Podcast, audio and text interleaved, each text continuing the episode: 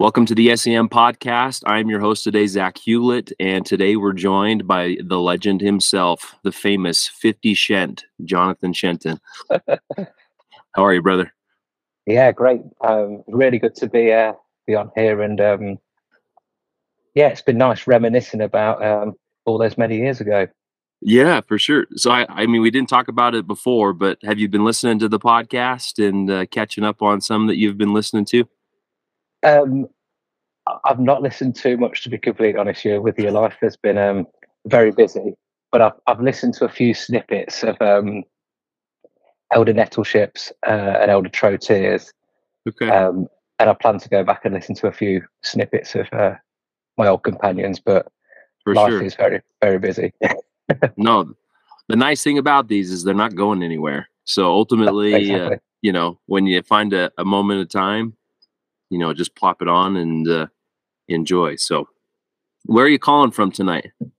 I'm in Leicester, in England, um, so I've not ventured too far from where I was born. Still in Leicester. I love it. Okay. Well, just to remind you the format, we'll talk about everything anticipation and uh, decision to go on a mission.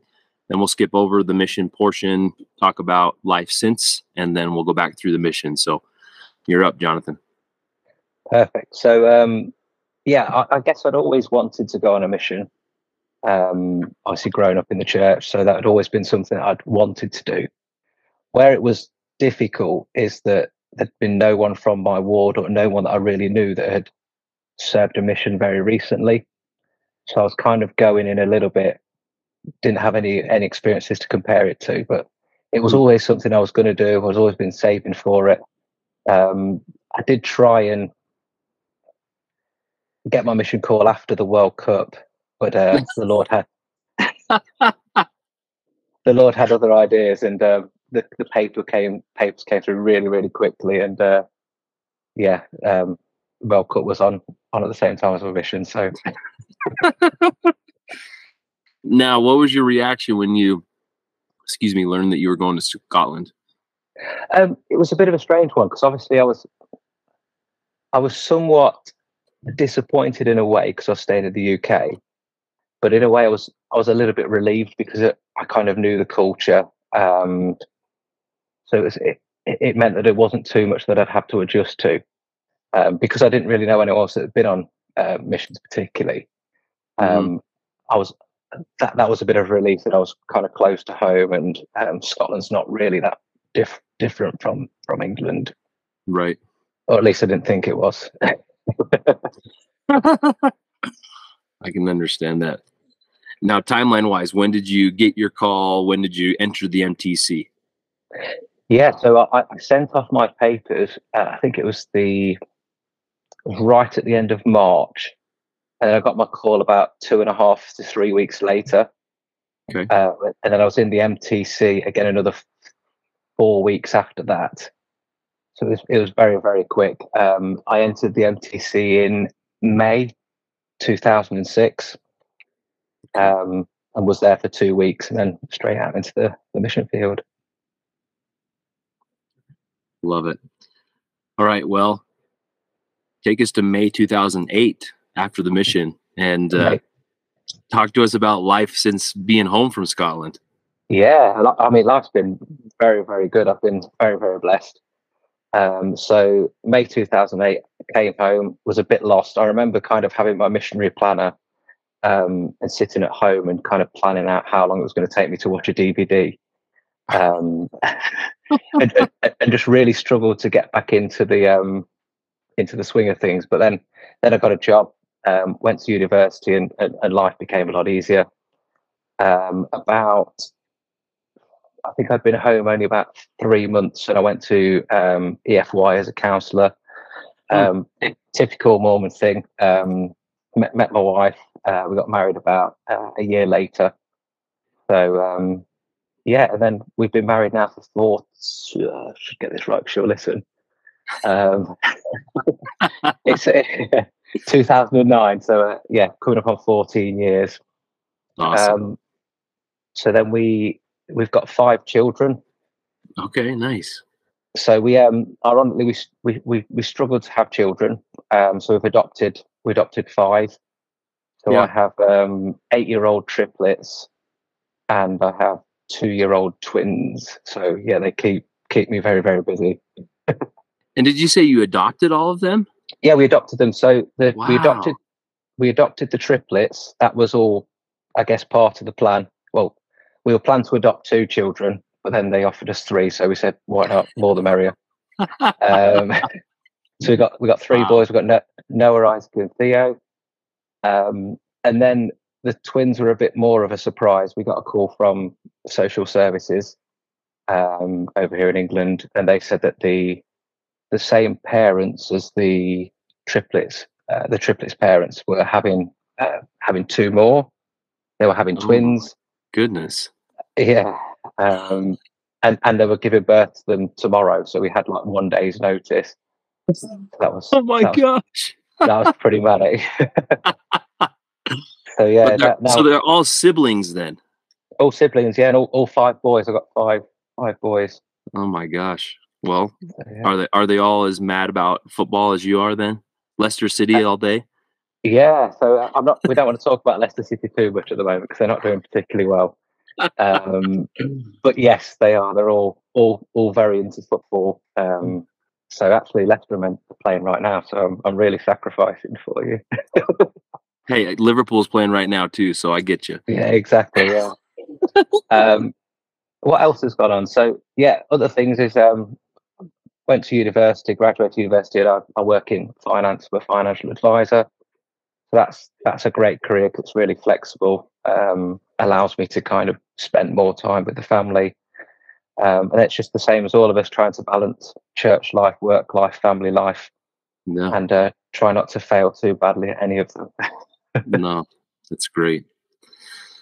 Man, good for you. That's to to get a phone call and say, "Hey, there's two more kids that need you." I don't know if I mean I wouldn't be ready for that. At least maybe not mentally, physically I could get prepared, but man, good for you and good for your wife. That's amazing. Uh, it's, it's been a blessing. I wouldn't have it any other way. That's awesome. All right. Well, take us back to the MTC in May 2006. You can start there in your experience and then just kind of go through your companions, areas you served in, and your memories from Scotland. Perfect. Yeah. So um, MTC, um, I think the uh, MTC president must have had quite a sense of humour because my mission companion was um, Elder Fenton. So we had Fenton and Shenton. and I thought I had quite a unique name, so we'll be able to find anything to rhyme, but um, he managed it. Um, that's good. and Fenton was was great, really, really nice, laid back guy from um, Alaska. Um, we got on really, really well. It was, it was just so easy to to get on with. Um, had a good group uh, in in our room. We had kind of Elder Frainer, Elder Black, um, myself and Fenton, and then uh, there was Elder Goodwin, Ray, Coford, Cassidy, and Sister Georgieva.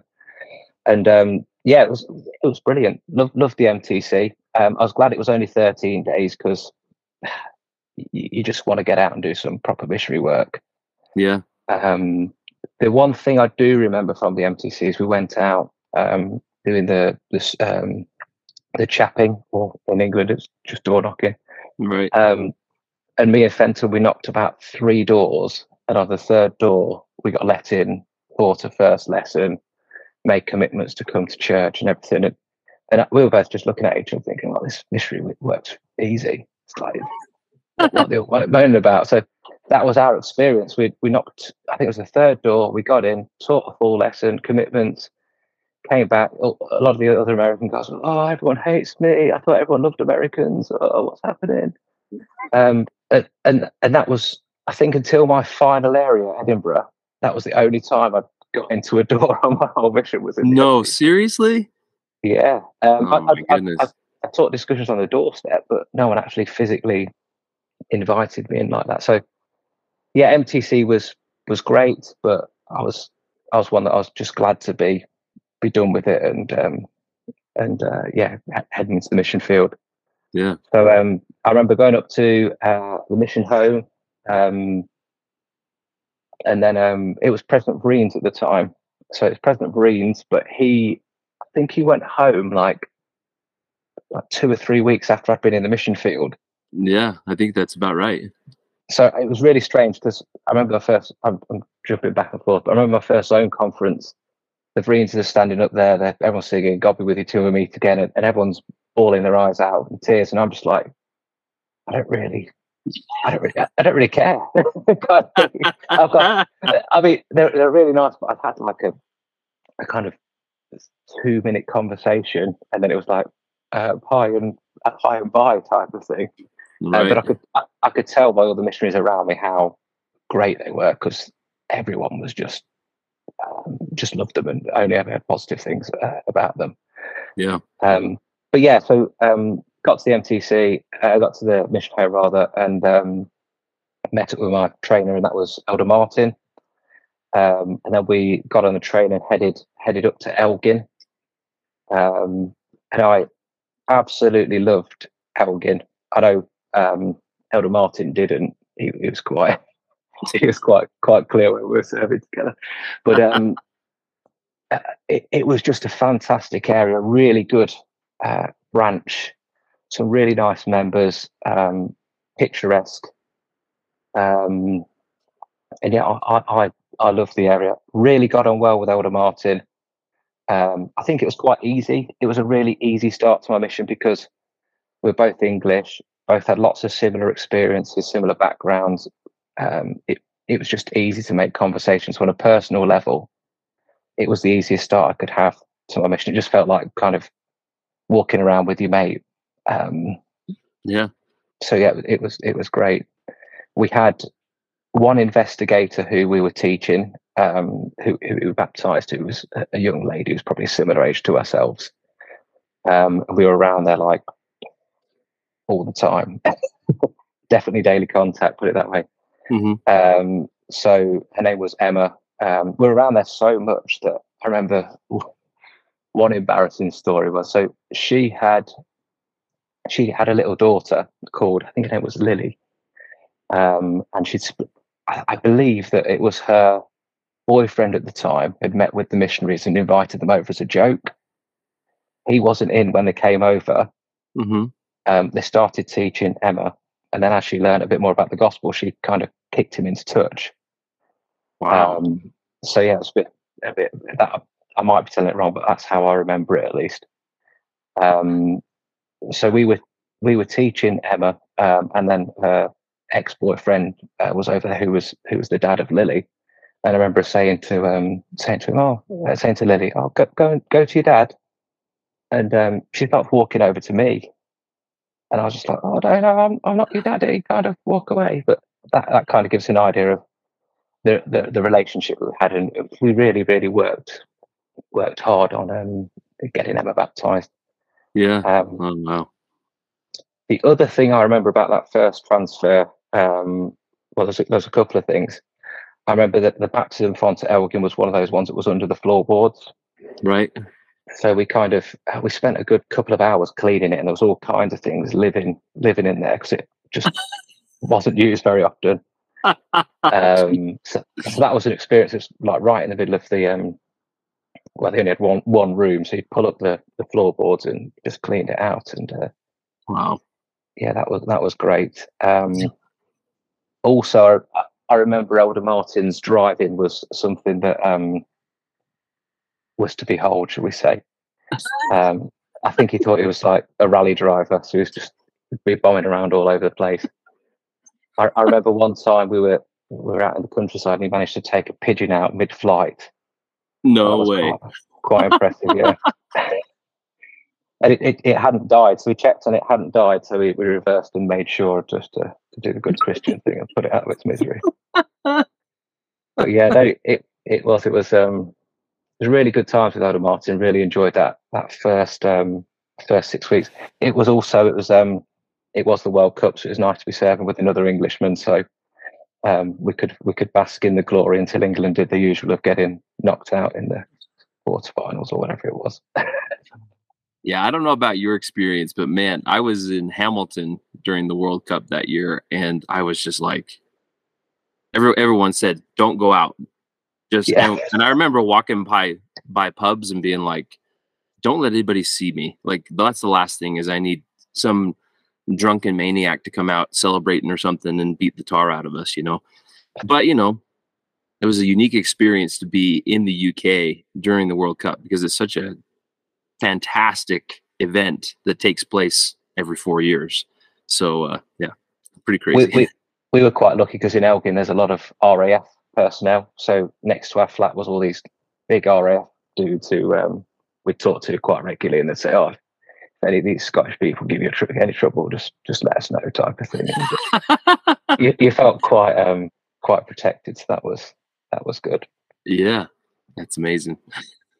And then then after Elder Martin, I got um, Elder Howard, Jason Howard. That's right. Who- Jason. Yeah, I mean, what a guy! What a lovely, lovely man. Um, Elder Howard was. So initially, I wasn't. What should we say? I wasn't super excited to be surfing with Elder Howard. Um, when I when I first met him, him and Elder Martin were kind of polar opposites. Right. So when we when when we would start conversations, we, we'd realise that we had very very little in common. So um, our conversations ended up centering all about missionary work because we had nothing else to talk about. Um, but it, it, it made for a, a fantastic companionship. I I would say that that I served out a house for three months, and in that three months was the most kind of personal growth I had in my mission, and it was all. It, we we got on and we got on really well, but I was, I think, there was a lot of growing up in me that was done in that period Mhm. um, I, I learned to kind of work. He was someone I wouldn't have naturally um, been friends with back home. Mhm. Um, but as a result of serving him, serving with him for three months, I'd count him as one of my best friends in the mission. Um, the great thing with old Howard was I think he'd come. I think I remember him saying that he'd served with someone previously who'd who'd gone home, and it was really hard because he'd been stuck in the flat and he'd been wanting to wanting to get out and Hmm. and um and, and just do some missionary work. So he was he was fired up. I was a greenie. We were both really pumped up to to get going, and um, we were unaware that Elgin was hard for missionary work. So we just kind of just just got on with it. Um, and those three weeks were brilliant. Um, three months rather. Um, I think the Elgin area um, member list had only about four pages, so it's the smallest member list Yeah. I'd, I'd Mhm. ever seen. So we we'd at least spoken to everyone on that list at least twice in those three months. And you got to the point where you were walking down the high street and, and people knew you already because you'd spoken to them. Yeah. Um, but we, we were really lucky and blessed because um, through that time we had um, a couple of families that started coming back to church. Um, I think there was two families that had moved in from other areas, um, and then we, were, we we got a few referrals, started teaching quite a few people, um, and and the sacrament attendance kind of had gone from mid twenties to like mid forties in Oh, that period. amazing. So it was it was it was brilliant to behold. So I'd hear all these bishops, "Oh, Elgin's hard, Elgin's," and I was thinking, "No, it's not. Elgin's Elgin's great." Yeah. Um, so yeah, it was it was fantastic. We had um we had an old wa- ward mission leader who was oh, he's, got to be dead now, but he was in his he was in his nineties then, and he was still working as a cleaner. Wow. Um, and he would he, he I remember him coming out on teachers with us, and his wife had to tell us stop stop taking him out because he's he's not able to come to church because you because you're wearing him out too much but he would he he he'd just um he'd just do anything for you. Um, he was great. Um, there's a lady called Kathy Smith. Uh, so we worked with her, her her family. They all started coming back to church.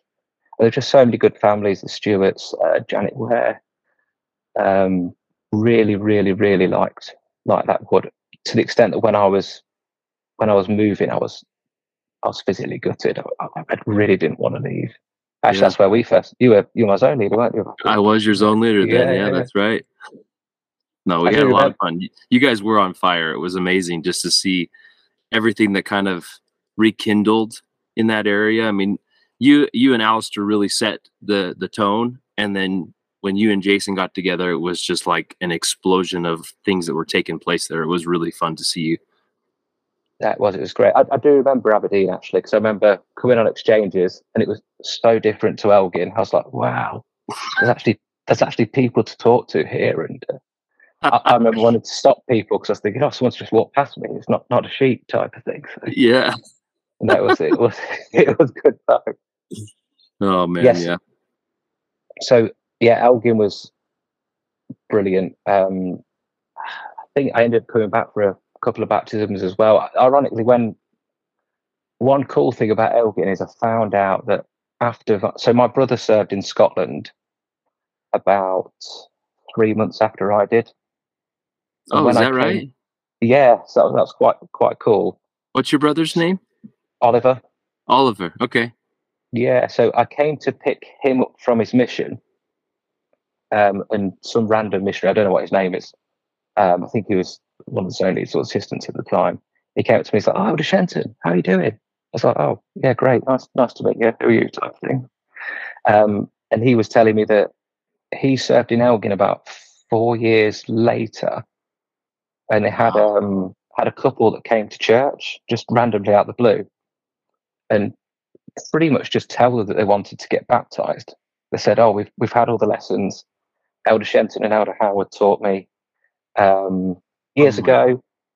Um, and they just turned up and he said, I'd got to Elgin. I was quite early in my mission. And I just thought, wow, this is great. Missionary work is, is so easy.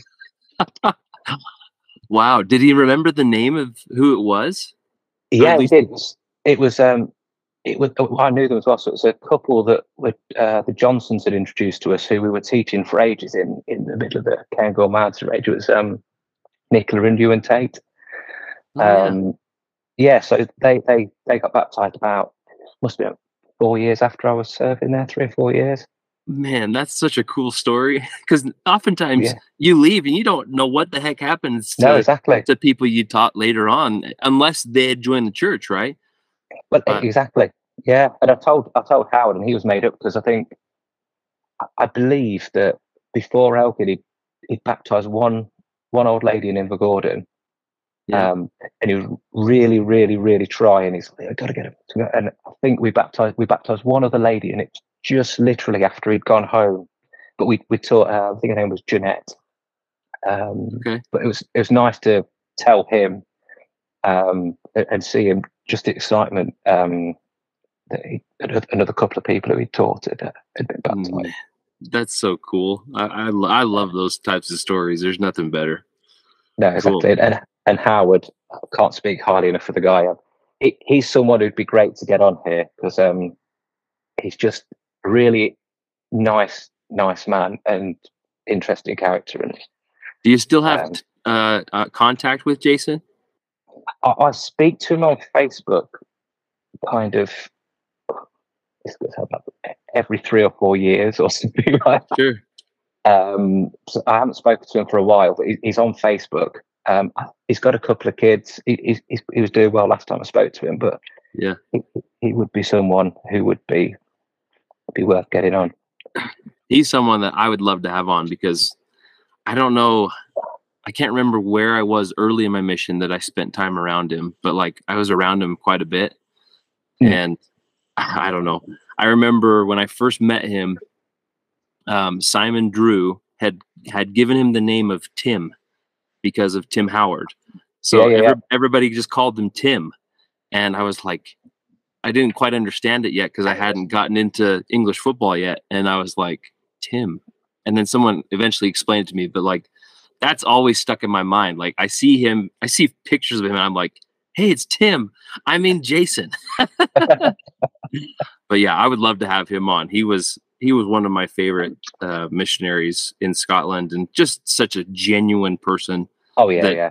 Absolutely loved you, loved the people around you. Just wanted to be part of part of uh, all the great things that were going on in the mission. So I will definitely get in touch with Jason for sure. Abs- absolutely, I, would love, I'd love to hear from him um, because yeah, he taught me so much in that in that period of time. Just what what a guy.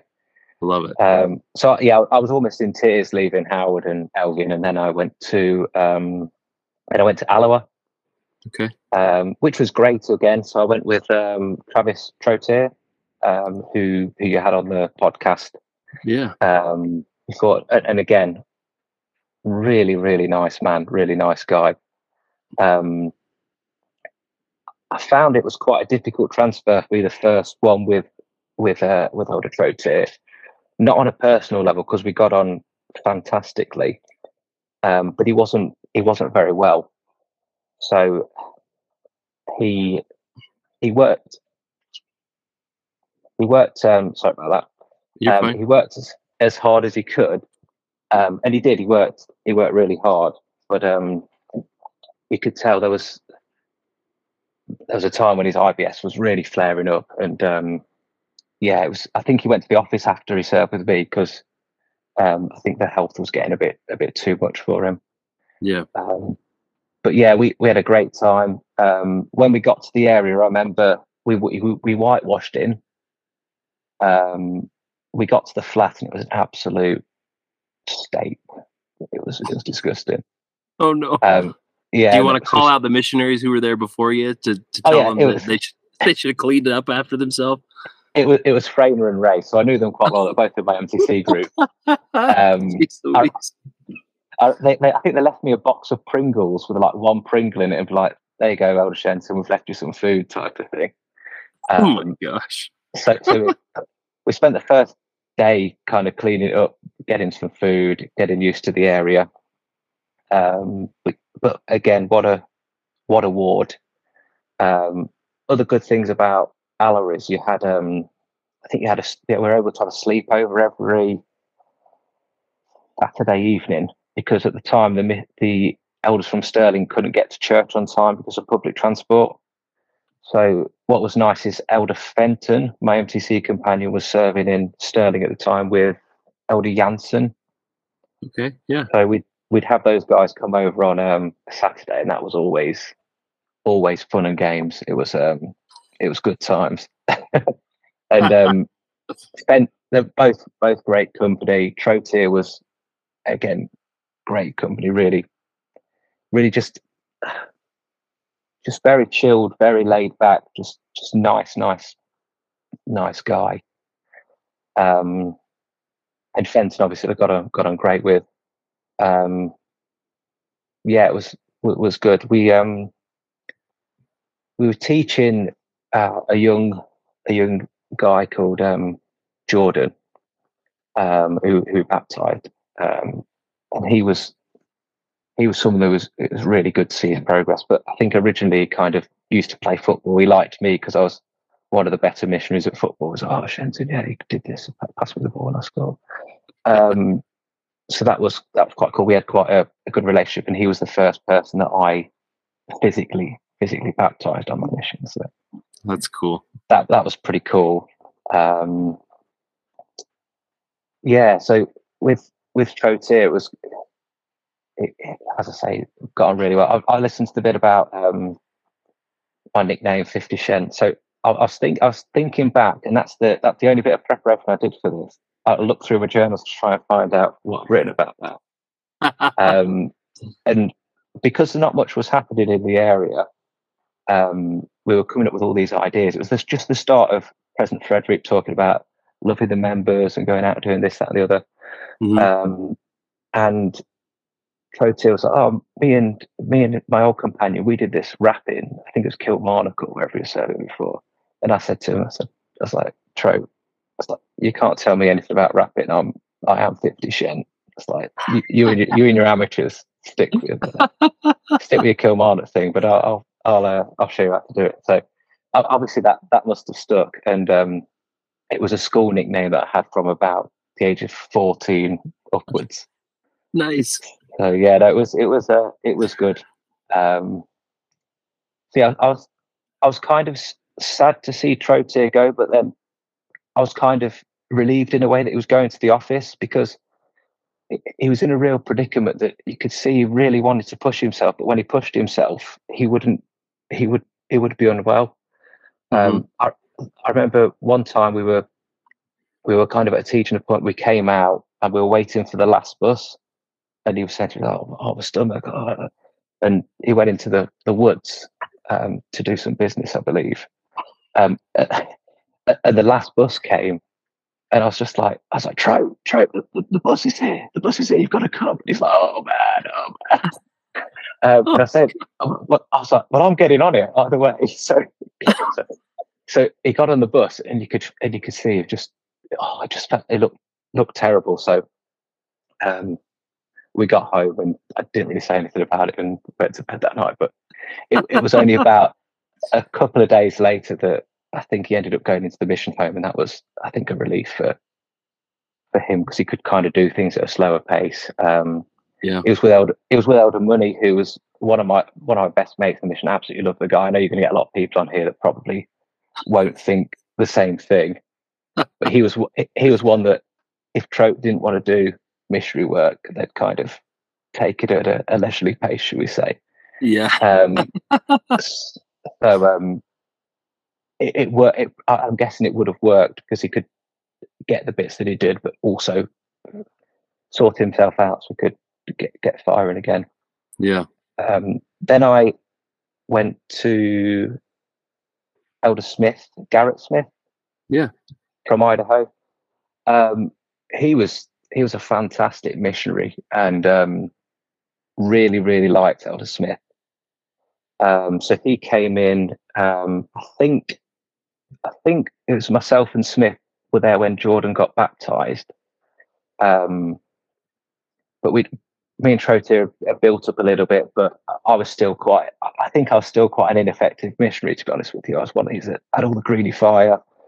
Um, I was quite pumped up. I, I, worked really hard, but maybe didn't work as smart as I, I did later on in my mission. And, and Smith was a bit, a bit more cute, a bit more experienced, a bit smarter than I was. So I learned a lot from him in terms of how to be a more effective missionary. Um, he was very good at member work. I remember whenever we go to like members' houses or or uh, people with less active, he'd always be asking, "Oh, do you know anyone?" Always asking for referrals. Um, very personable. Um, we got on. We got on really well. Um, but again, that was only it was only six weeks. Um, we I, I think we spent Christmas together as well. Um, so yeah, it was Christmas together. We still had the, the sleepovers. I think it was still Jansen, and then it was Elder Ashton. Mm-hmm. Um, I think, I think that might have been his greeny area. Um, so yeah, Elder Ashton, great, great guy. Um, really just laid back, very funny, um, funny chap.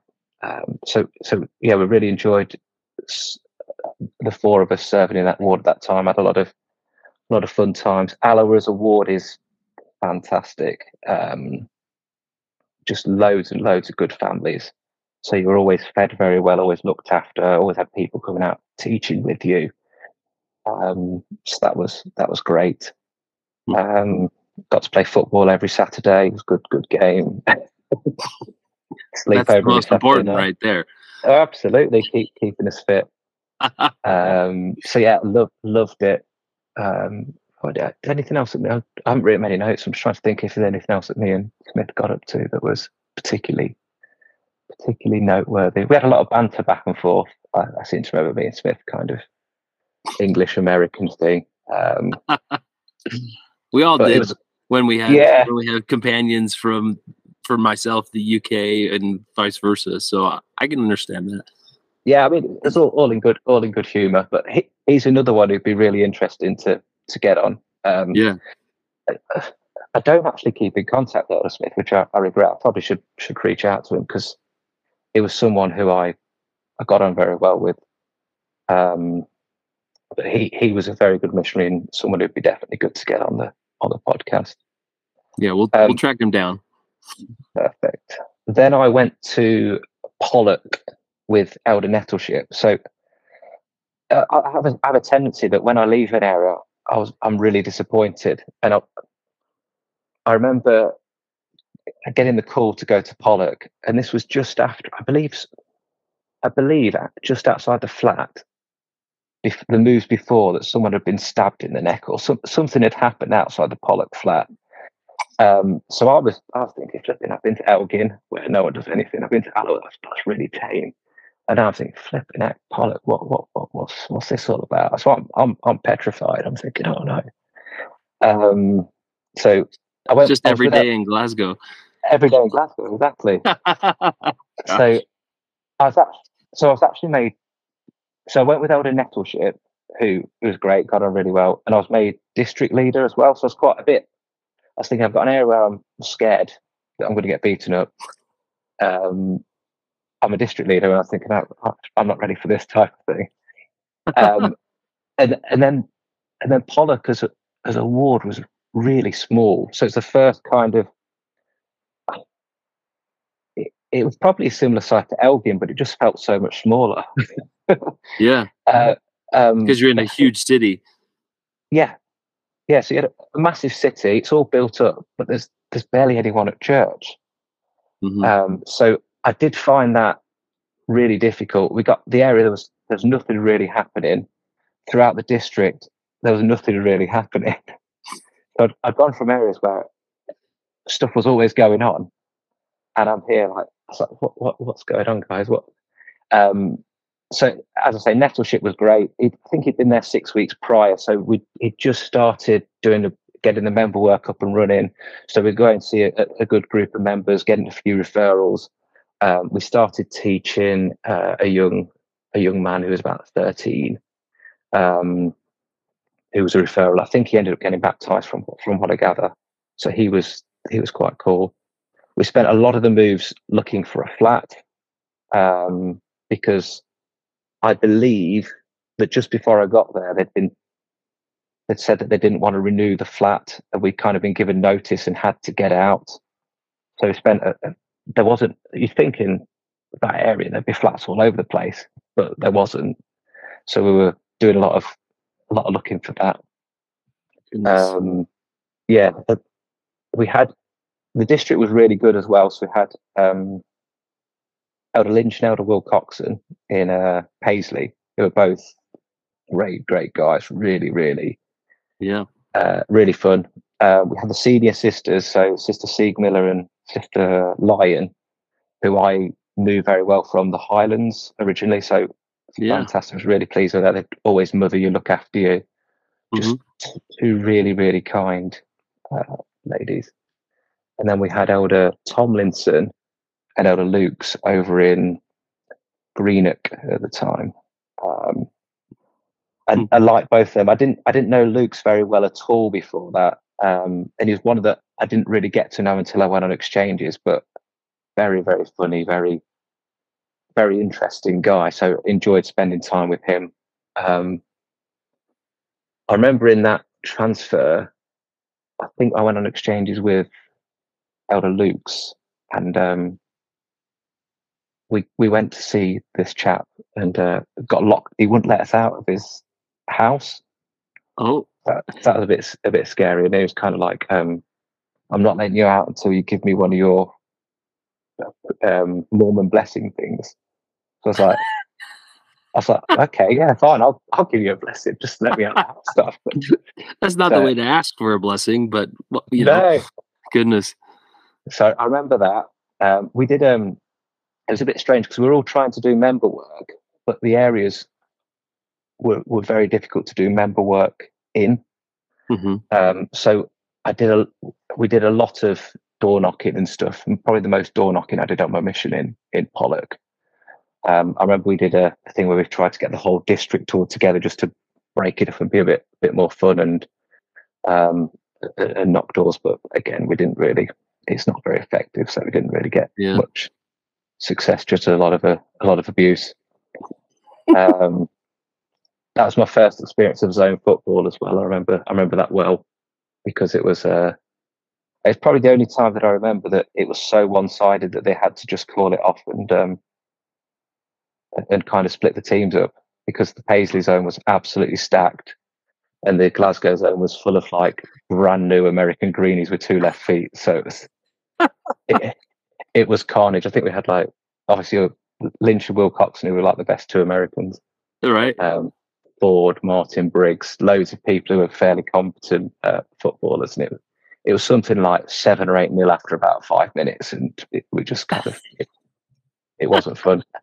to to the to the extent that in my next transfer, we we tried to get them uh, get it done again, in, and the Glasgow zone would just say, no, we're not we're not doing it. We just don't don't want that embarrassment. We don't we don't like football. So, um, Goodness.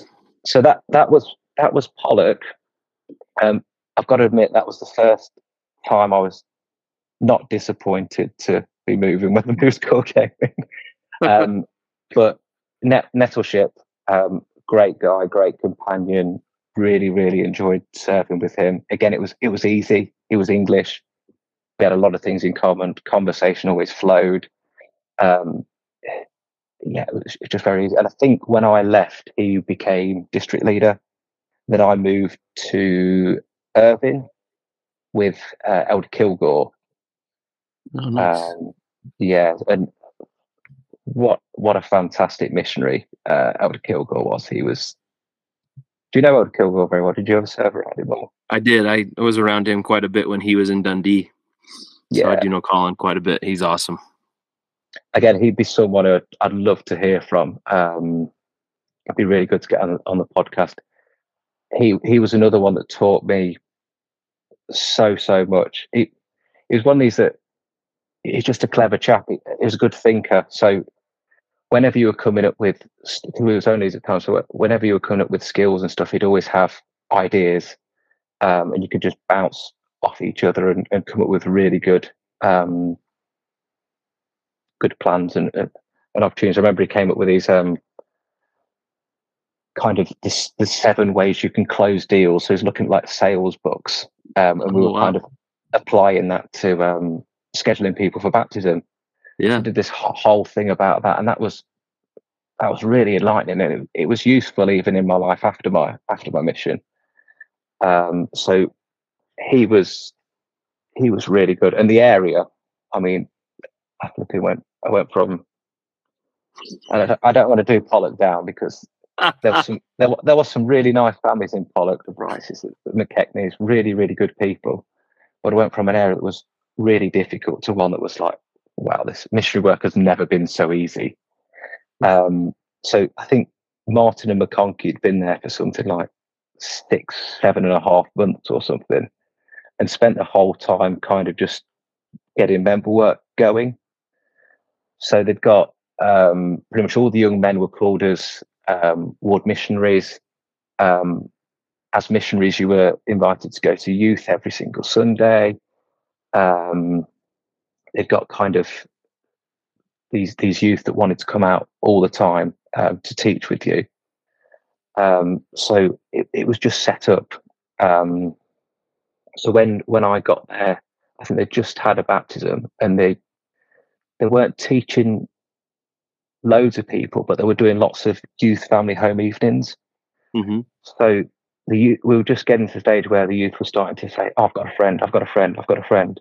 So I'm, literally walking in, and you're just picking up referrals left, right, and centre, and you're thinking, "Wow, this is this is great." Um, so yeah, we we spent a lot of time with um, the, the, Jack and Luke Wild, who were I think 15, 16 at the time. Uh, another lad called Josh Ferguson, Rob Yates. All of these were like preparing to go on missions, really good guys.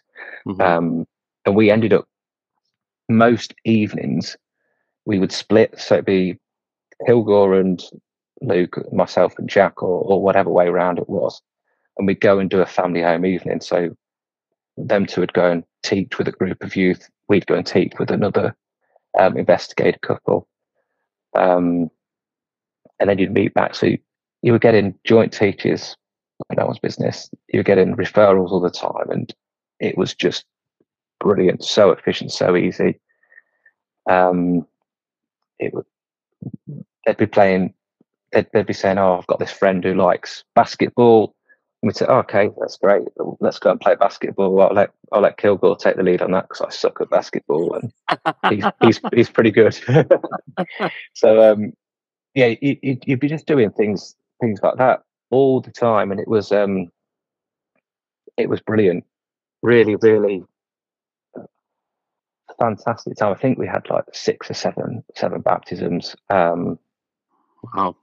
it was it was it was an insane time. And what was even better is all of the people getting baptized were being baptized by other youth, young men.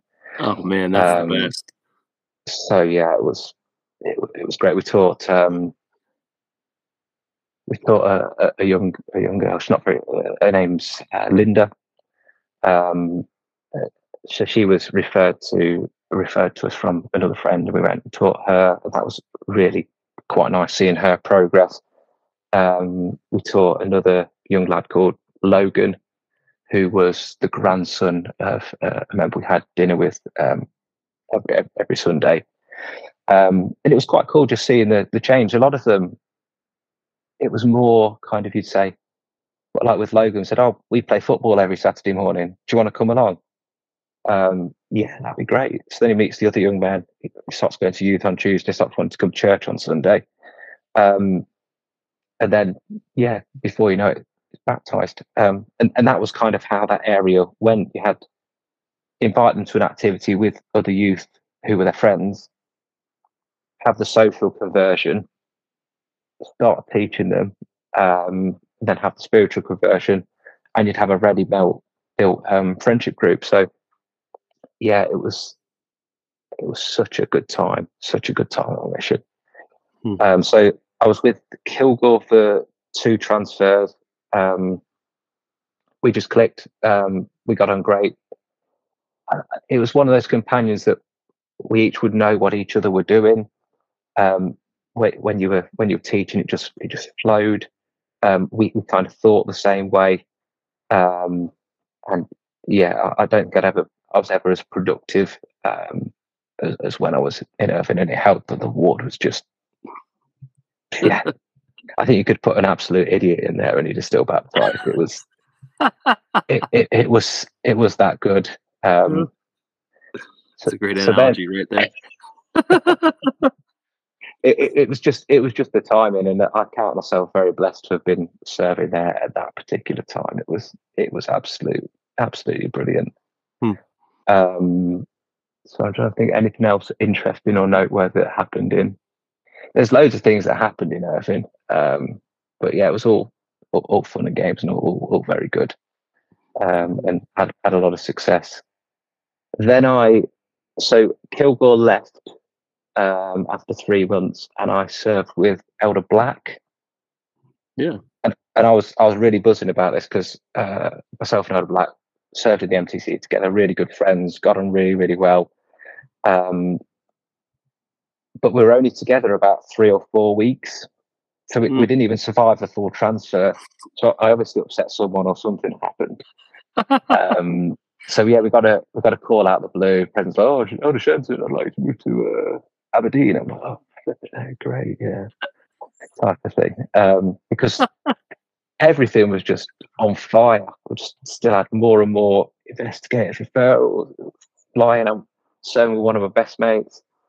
Um, but yeah, then I, then I got moved to Aberdeen, and I was a little bit down in the doldrums. Trying to be honest with you, I, I, when I when I was in Elgin and I'd, I'd been out with you, I thought Aberdeen was great, but now I'd seen Irvine, I was a bit like, oh,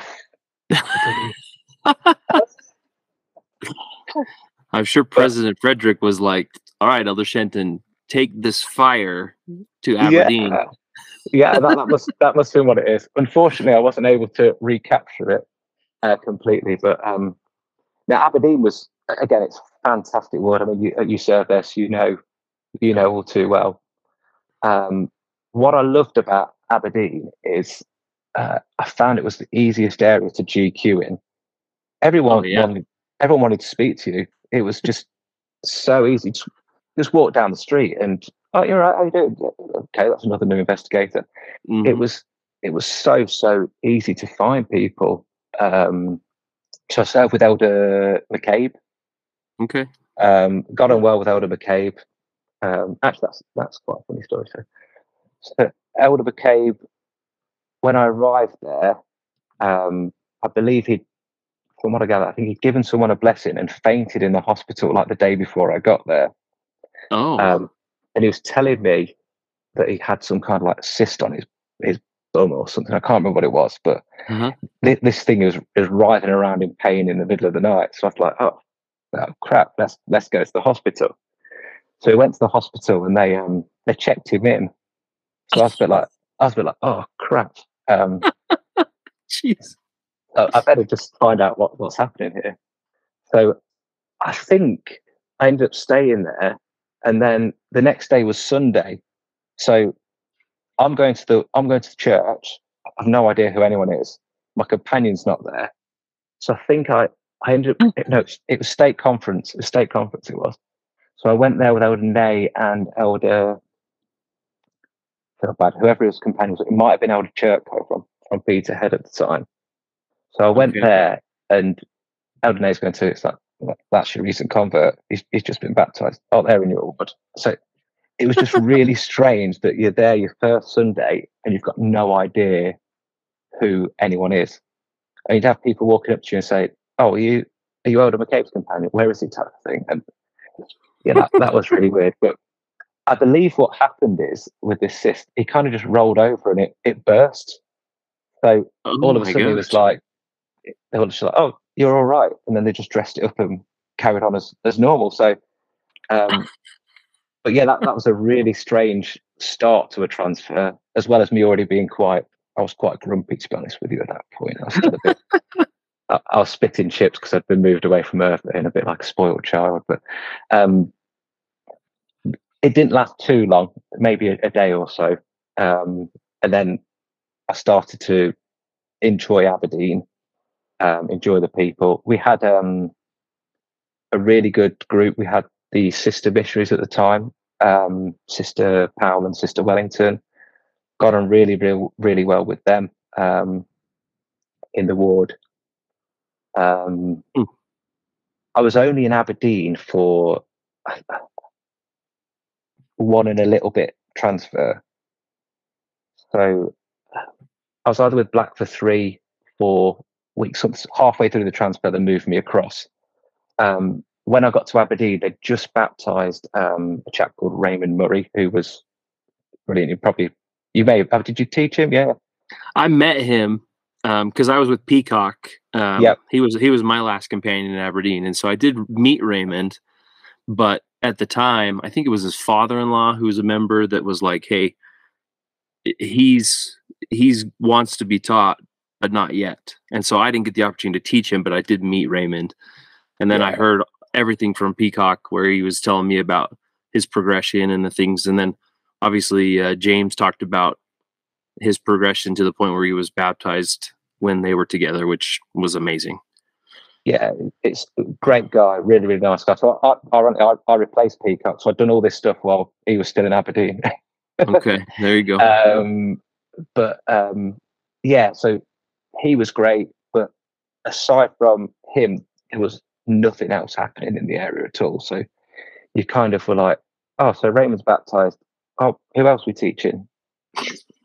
No one. Uh, what the leads we got? No one. So it was. It was.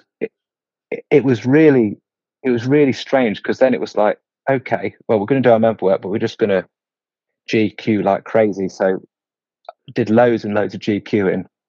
Um, biggest regret of my mission was in Aberdeen actually. So we um, we GQ'd this guy who was a Baptist preacher, and he'd been like three years through like preaching school. Um, sat down, we, we went, we had the first lesson with him, uh, and it went really, really well, really, really spiritual. Um, and, and it, it it came onto a discussion around baptism for the dead. Um, he said, "Why why'd you baptize people for the dead?" And we, we we showed him the scripture, explained kind of the plan of salvation a bit. And he looked at us and said, "Yeah, my my church doesn't teach that, um, and uh, they really should do, shouldn't they?" And we're like, "Yeah, they should do because it's true." Um, and that evening, we had a, another teaching appointment where we are going to show the restoration DVD, and I, I felt that I should leave the restoration DVD with this chap. And I was just like, no, no, I need it. I need it for my next teaching appointment. And I felt that impression again, but I didn't give it to him. I, I kept it. Um, and then about the next day, he messaged me and said, thank you so much for everything that you've taught me. but I've just invested so much into my preaching. I've been studying for three years. I don't want to meet with you again. And Oh, wow. for a while, it really ate me up, and I thought, "Oh, I've ignored the spirit there. That's and it, it really, really, really irked me. Um, but we all make mistakes, and it's it's what what can you do? Um, Well, we've yeah, all had those experiences, though, right? Where you come across someone who is so invested in their own church, whether it was Church of Scotland or you know Catholic, Protestant, it doesn't matter. And anytime you speak to them, you could get because they're they're this close to the the spiritual truths that once you teach them those truths, they recognize it. Yeah, but then but then immediately they go but what about everything behind me? Like this is that pivot point right?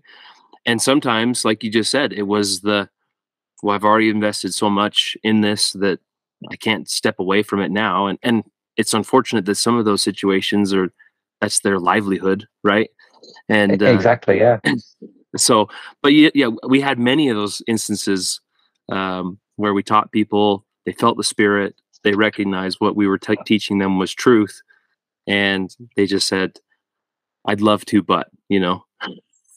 That statement i heard too many times. But yeah, Yeah. I, I f- I feel your pain. I completely do. The other interesting thing that was happening about the time that I was um, uh, in Aberdeen was um, I, I probably had loads of missionaries talk about this. I guess. i Was, think i know uh, where you're going Hammer time. Have you had Have you had many people talk about it? oh yeah we've brought it up quite a bit because it was a fairly polarizing point in the mission where Oh, my Yeah. goodness well, I, I'm not. I'm not going to sit on the fence because I've I've got quite a strong opinion on it. But what? Yeah, it was absolute car crash and tosh in my opinion. So, um, I was. I, I was only at the time. I remember going to the Zone Leader Council where they were kind of discussing this um, this concept, and thinking to myself, what what what's this all about? Flipping heck, who's come up with this?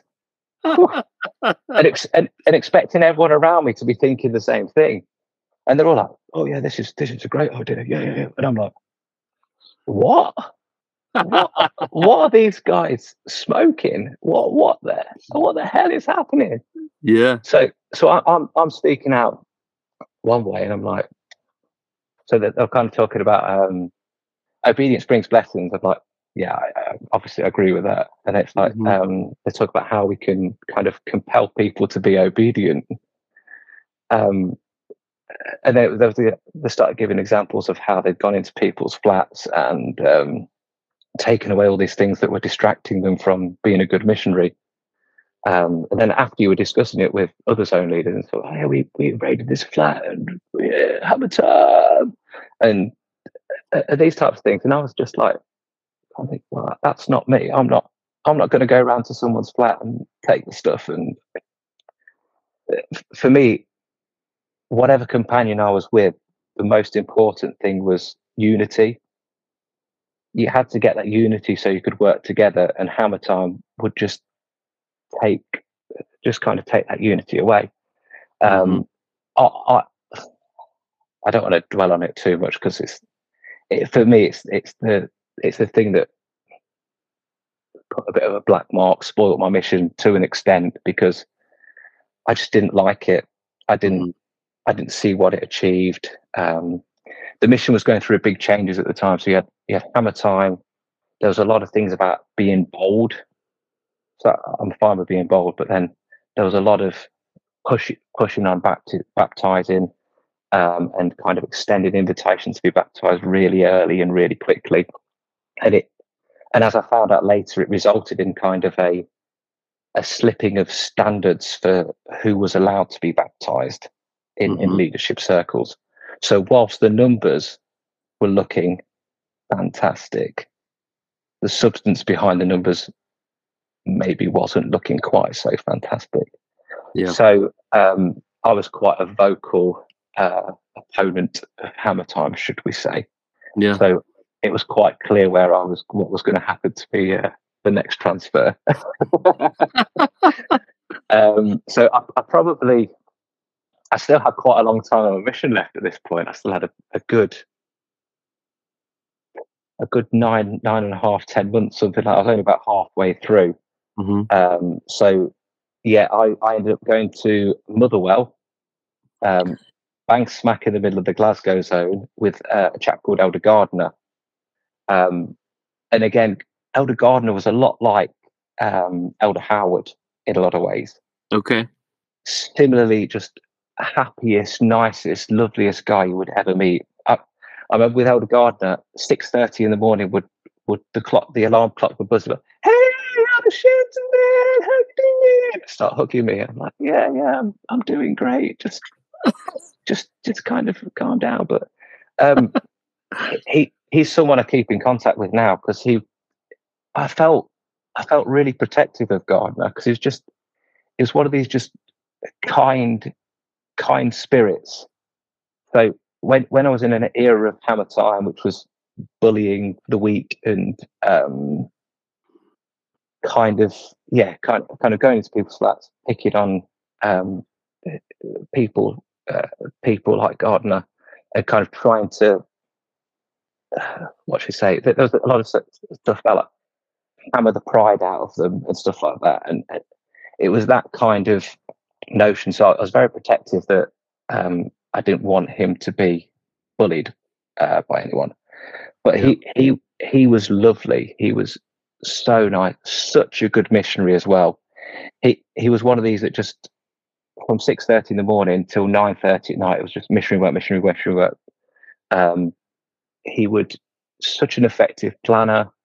I, I'd kind of gone from being a zone leader and, and doing most things to sitting back and, and almost effectively being a junior companion.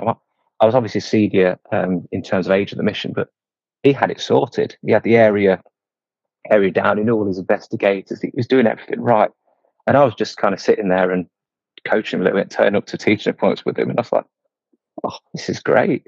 it was a really fantastic transfer. We had we had a, a good teaching pool again. Um, I was out of the spotlight of all this rubbish that was going on, so I didn't have to be involved in kind of going and smashing up people's chessboards and break Man. breaking whatever else was so burning pink and purple ties, whatever whatever was offending people with, with the spirit. Um, so I didn't have to do any of that. I, I got out before I had to inspect a, a single flat, um, and I was um, going through and just teaching loads of people. The other thing that was interesting is when I got to Motherwell, I started to realise uh, that missionary work was done a little bit different in Glasgow because it was the the birthplace of Hammer Time. So we had some really good numbers, and I, I remember at the time saying to God, oh, "Who's this? Who's this person we got scheduled?" And he was like, "Oh yeah, this is this is so and so." I said, "Oh, so when are they baptized?" They're like, "Oh, well, they're living together. Um, they've just got to kind of move out from each other for about a week, and then we can baptize them." A And I week? was like, "A week?" Yeah, I was just like, um, Oh my goodness. I was like, "What? What's this rubbish?" So, so there you've got a signed baptism certificate, uh, interview, all done, ready to go. And I was just like, I was like, that's a load of rubbish, mate. So I picked up the baptismal interview thing and I, I ripped it up and threw it in the bin. Um, and, and I was just like, I couldn't believe that that, that was going on. So the the other people I was teaching were fine, to be fair to them. They were they were all all, all quite good. Um, we're teaching a chap called Willie Hart who got baptized.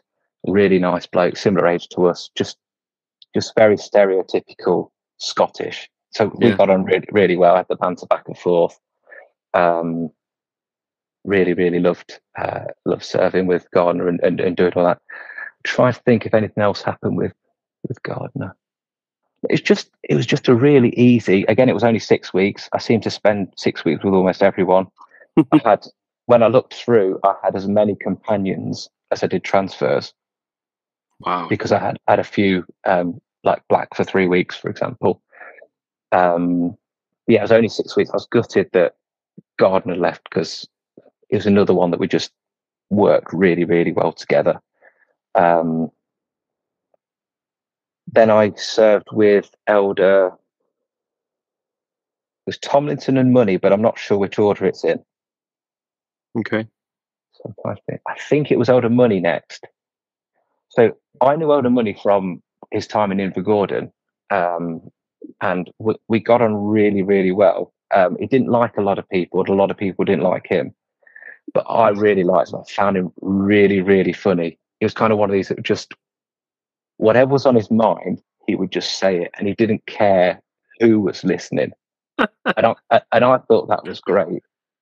Um, we've gone on exchanges a few times, and I think he thought I was the bee's knees because uh, we'd had a lot of success when we were GQing, and it was very much that with money, if if you had a bit of fun and you had a bit of banter and joking with him, he would work. But hammer time was, I guess, for someone like money, it was the worst thing that could possibly happen.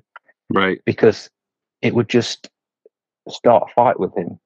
So you, would go in, you'd have someone telling him, you can't have this, you can't do this, you can't do that, you can't do that, all these rules. And then he just goes, do you know what? Well, I'm not going to do any mystery work. So off type of thing. um, that, that sounds that sounds like him. yeah, and, and, that, and that's kind of how his mission had, from what I gather, gone in pretty much every companionship. So I found this out later, but apparently he'd requested to serve with me every single transfer for like a for a long period, and then we got put together in Motherwell, um, and it was it was all right. Yeah, we got on we got on well. Um, mm. We weren't as effective as me and Gardner were, um, but we had success. We we were teaching a lot of people. He was he was up. He was out the flat every morning by ten o'clock, and he, he was he did the work. Um, hmm. So yeah, it, it, was good. And on a personal level, I I loved the entertainment from set, set, spending every day without the money. I, I was never one that took myself too seriously. So when he, when he was saying stuff on the bus or whatever he was doing, um, he just just rolling with it and having fun, and then just answering back and forth with with him. It was it, it was great. It was really entertaining, entertaining transfer. Um, so I believe, I believe we didn't quite finish the full transfer. And although you're probably thinking it was our fault the emergency transfer happened, it genuinely wasn't. Um, I, I believe that then I, I think I think it was Money and then Tomlinson. So Tomlinson came to serve with me for his last kind of six or seven weeks.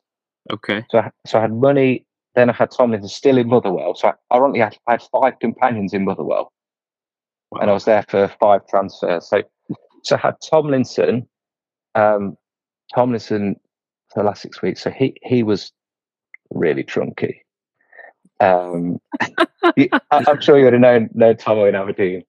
Um, so, he was so yeah, trunky last, then. Yeah, so, so last oh, week he was really, really trunky. So we, we kind of made a deal. I'd, I'd been his district leader in uh, Pollok. We had a really good relationship. We got on really well. And I kind of said to Tom, I said, I know you're trunky as hell, mate. Um, as long as you're out the flat by 10 o'clock, do what you want in the morning type of thing. So didn't have a companion study or anything like that that of, I hadn't had too many with money, to be honest with you. Um, but he was out the flat every day by 10 o'clock. Um, and again, really liked the guy, had a lot of fun. Um, mm-hmm. We taught a few, we, we, were still teaching quite a few people. I think I ended up having about seven, six, seven baptisms in, in Motherwell. And I think me and Tomo wow. baptized, me and Money baptized. Um, so it was, the missionary work was still going well. I do remember one time where we were teaching a first lesson. Um, and I was uh, talking, uh, God is our loving Heavenly Father. And then you you look at Tom Tomo to start teaching his principle, and he's there just like staring out the window. and just like, I'll teach the next principle then. And then, then you give him the chance again, and he's still just staring. Then after lesson, he goes to me, he's like, Oh, I'm so sorry, Shenton. I'm, I was just just thinking about how. But um, no, one one other thing that they started doing um, that was quite a funny thing with me and me and Tomlinson is they started. It, initially, it was kind of distributing cars almost based on your performance. Yeah, I heard that. Yeah. Yep. And then it got to the stage where they try and secretly take your car away from you, even if you had better numbers than other people. So it'd be kind of like saying, well, you started from this high point, but this this companionship here in the centre of Glasgow had nothing. Now they've got one investigator, so we should think they should have a car or, or whatever criteria they came up with. It was it was more it was more probably like we don't like Shenton, we don't like Tomo, so uh, I want to give it to my mate. Um, so because we, I think we've got three people scheduled at seven people at church or something like that. We're like, oh, they've got to give us a car. So they gave us a car, but they said, because there's not enough cars, you can only have it for this day. And Tomo crashed the car on, on that day. Um, so someone someone went to over. I still think it's probably technically his fault, but the church never paid out. Um, someone went to uh, overtake him. The Tomo went to overtake in front of him, and, and they crashed. So oh, we had goodness. we had to take the car in to get it repaired. Um, and then they gave us a courtesy car. And me and Tomo were like, we're fed up of not having a car. Our numbers are smashing everyone else in this zone, and they're still not giving us a car. So we um we rang up the office and said, yeah, we've got this courtesy car. Uh, Elder Tomlinson's the named driver on it, unfortunately. So um so we've we've got to keep this car while it's in. And they were like, oh, okay. So we had this this Vauxhall Vectra for it was it ended up being about four weeks, Oh wow. and it was it was great. Um, he was he was a lot happier driving than he was walking. I'll tell you that much. yeah. Um, so he hated hated running for buses, hated walking. So yeah, we had this car, had a lot of fun, carried on doing some work, and then then he went home, and I served with Elder Stoddard. Yeah. Stoddard, great guy, really really good guy, breath of fresh air to be honest with you. So I think I think ironically they may be district leader again at this point, which was which was very bizarre because um, they were they were asking me to do things that I just kind of just ignored them. Um, so yeah, I was made district leader. And I think I think the reason they made me district leader is because they kind of loaded my zone, my district, with people who were of a similar um, school of thought to myself. So there's like Elder Nay, um, some really good guys, Elder Adams, Elder Cahoney, so some really good guys in there. Um, but yeah, we, they've got to the point at this at this stage where you had um, they wanted all the leaders to do uh, report what all of their companionships were going to be doing in the next two hours or three hours or something like that. So you'd have to call the the only at one uh, ten o'clock, one o'clock, four o'clock, and then in the evening or some something along those lines, something ludicrous. I mean, there wasn't much leadership going on; it was micromanagement. This was Yeah. another another product of it. So you'd have all this going on, and I I just didn't ever bother calling. Um, and I, I didn't I didn't ever bother expecting my companionships to call either. Um, and when they kind of called me up, said sorry, too busy doing mystery work or or that type of thing. So ironically, they kept me on as leader for two moves as well, doing this doing this stuff. Um, but in Motherwell, I guess I guess I was still kind of getting the numbers, which is what they wanted. Um, and a lot of the so-called problem missionaries were happy enough because I was I was the leader, so there wasn't too much back and forth fighting between. A lot of a lot of the leaders were petrified of like Elden Nay had kind of throw him out a window or something. so um, I, I guess because I was his mate, there wasn't really too much uh, too much worrying about that. Uh, but yes, Stoddard was was fantastic. Um, just really good missionary. Um, we just worked really well. Nice companion studies. Um, had a lot of success. I think we had a few baptisms that transfer as well. Um, and I was sure when Elder Stoddard was there, I was like, "Oh, great! I'm I'm I'm leaving Motherwell. I've been here for ages." Um, but no, Elder Stoddard left after six weeks, um, and I trained. This is the first time I was training, ironically. So I was thinking, why on earth are they letting me train as well? Um, I, I, I'm not uh, on board with all this stuff that's happening. Um, I'm district leader, and now they're letting me train. Um, and I trained a chap called Elder Yates. Um, unfortunately, he's he's passed away. Um, Oh. Elder Yates. So yeah, really, really sad news. I think he passed away a few years ago. Really? Um, yeah, but such such a funny guy, such a funny funny kid. Um, he he was from Idaho. Um, he, he come into the mission, um, and I think when President Frederick introduced them at the the the greenies, he's like, oh, Elder Shenton, really successful, baptizes everywhere, blah blah. And he's like, he's like, oh, you're the man. He didn't say anything about any other missionaries. Like, you must be way better than them. Like, I think that's just like, I was like, well, well, yeah.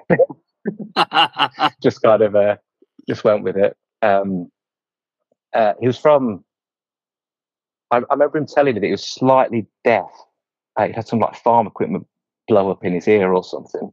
Hmm. So he he'd always talk loudly, a bit more loudly than everyone else because he couldn't hear, him, hear himself. And he was another one who just didn't care what anyone thought about him, and he'd call a spade a spade. He was he was straight down the line. So so all the all the leaders came over and started trying to hammer him um, at the beginning, and he's just like, Shenton, what's all this crap about? And I'm like, I don't know, mate. You've got it for two years, so good luck. Um, but he just didn't care. He just he just started calling them out on it, saying stuff about them really loudly. Um, I'm not sure how his mission went, but I'd imagine he had a hard two years. Um, ironically, I know that when my when my brother went to the mission, he said that Yates was like the first person to come running over to him. and say, "Oh, Shenton, how are you doing?" Um, cool. but, but he was one who was just straight down the line. He, he, wanted to be there. He wanted to do the work. He just didn't want any of the politics, any of the telling him that he couldn't wear a purple tie, couldn't wear a pink tie, couldn't. Yeah. I don't know what whatever was the flavour of month for being offensive to the spirit at that particular time. um, so yeah, we we had six weeks together, and then actually, Motherwell. I, am doing it a disservice because what an area. Um, fantastic ward, ward mission leader there, Craig Mitchell. Brilliant, brilliant, brilliant guy. Nothing was ever too much trouble. He'd he'd do everything for you. He, he, he lived in the middle of nowhere, so you'd go over and see him. And he'd, he'd like, oh, I've got my brother's son down the road who would teach, and I've got this referral, I've got this. And it, nothing was too much. Um, and there were so many great members in that area. We were fed really well, looked after really well. If you ever needed to joint teach, not a problem. Um, records. There was just so many good, good people in that ward who would who would help you out. Um, that was fun. There's there's there's a lady who'd always play play pranks on every new missionary who'd come in come in as well, which was quite um, quite entertaining. Pretend to be some kind of um, witch and do some ritual and then chase you out the door. So that was quite quite fun because she did it with every single missionary that I was I was with.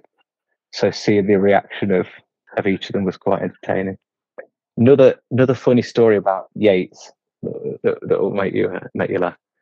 So um, obviously, when you have a green, you've got to do at least one prank on them. Mm-hmm. Um, so we went to the chip shop, um, and he said, oh, "I want to order something really Scottish." So I said, "Oh, you need to order something called a." I said, "You can have a haggis, but I'd recommend a jobby supper." so he, he, he, went up to the counter. He's like, "Oh, can I have a can I have a jobby supper?" And the guy's like, "Yeah, yeah, good one, mate." And he's like, he's like, he's like, "No, I want a jobby supper. Can you get me one now?" And um, the guy goes to him, like, well, if you, if you hang on a minute, mate, I'll just go out the back and make you one. um, and at that point, I was like, I better just step in and explain explain what it is. But um, no, that that that made my day when, when he was going. With, it's properly properly going at the guy and getting angry at him for not having one.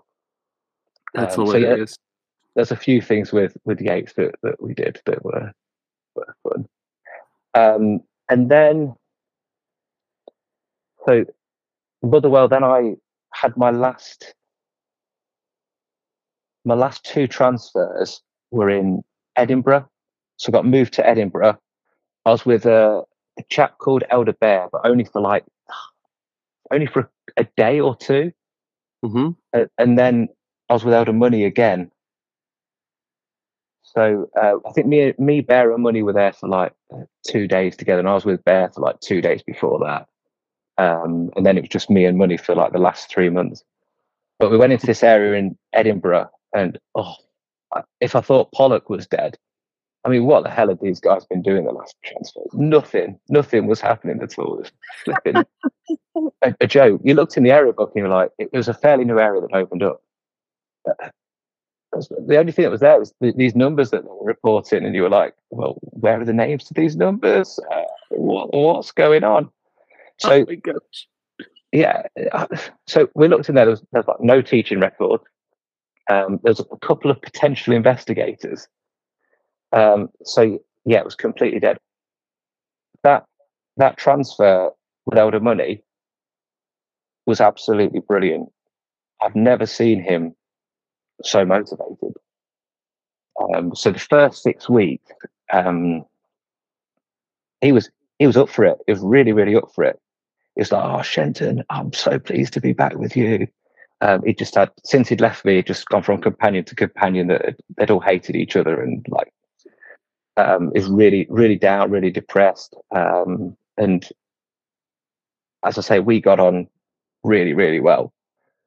So we just kind of, it was almost like, I think for him, he felt like it was this protective bubble from hammer time, from conflict, um, from from all the crap that was going on. So um, we, uh, we the first six weeks, we literally did so much door knocking, GQing, all kinds of things. By the end of the transfer, we had about seven people that were coming to church. So we were really, really, things were going great. Um, at the time, it was in Edinburgh, there was loads of missionaries there, but you could teach whoever you wanted. There wasn't really any areas, any boundaries. Hmm. Um, so for my last six weeks, they changed the rules. So it ended up going from you can teach wherever you want to, oh, you're allowed to teach people in your area. So they gave us this area, and guess what? None of you our took investigators. All you, you took all your people.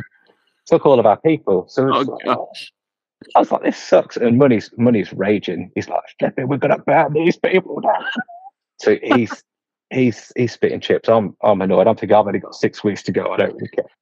Yeah. Um, so yeah, it was it was fun time. So uh, one funny story that you'll like actually. So the transfer when we got seven people to church, we kept having to listen for, for, for, months and months to these skills about telling us how how effective they could be as missionaries. It was all all hogwash.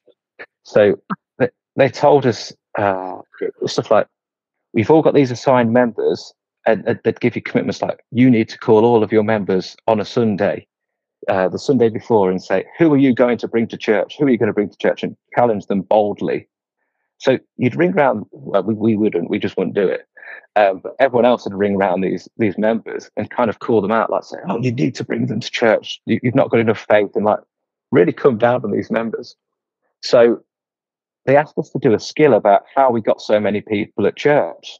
So me and Money just had a, a field day with this. We just said, "Well, the last commitment that you gave us, you told us to ring them one time on a Sunday, and we thought, no, we live in the higher law."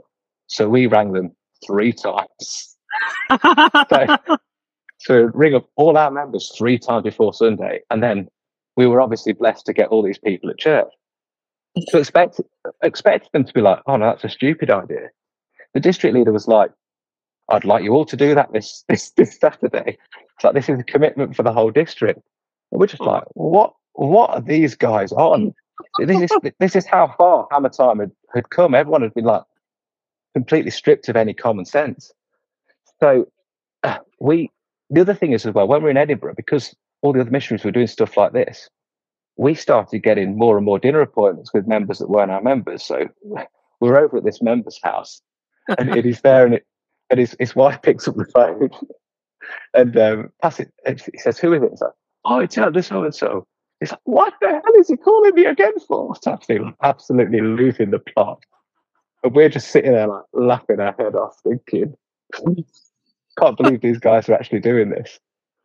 Oh my um, god! But yeah, that that really really cracked me up. So that was that was all going on in Edinburgh. I found I found Edinburgh really difficult because by this stage of my mission, I was quite I was ready to go home. I was I was so tired of hammer time and uh, there was there's a lot of stuff with um, because because missionaries spoke leaders spoke a certain way to missionaries. they almost thought they had the divine right to speak to other people like that. So they started speaking to bishops, stake presidents, other other leaders in Scotland like that, um, and it kind of the relationship turned sour. Like when I when I was in Glasgow, there was quite a few examples of bishops saying, "Well, you can't baptize him in my church," so they baptise him in a river or something. It, it, was nuts. And then my brother was telling me it escalated, uh, carried on escalating. And when he was there, I think it was some area in Dundee or around there, they um, ended up opening up the chapel at six o'clock in the morning to baptize this person um, without any the ward's knowledge or anything at all. Um, wow.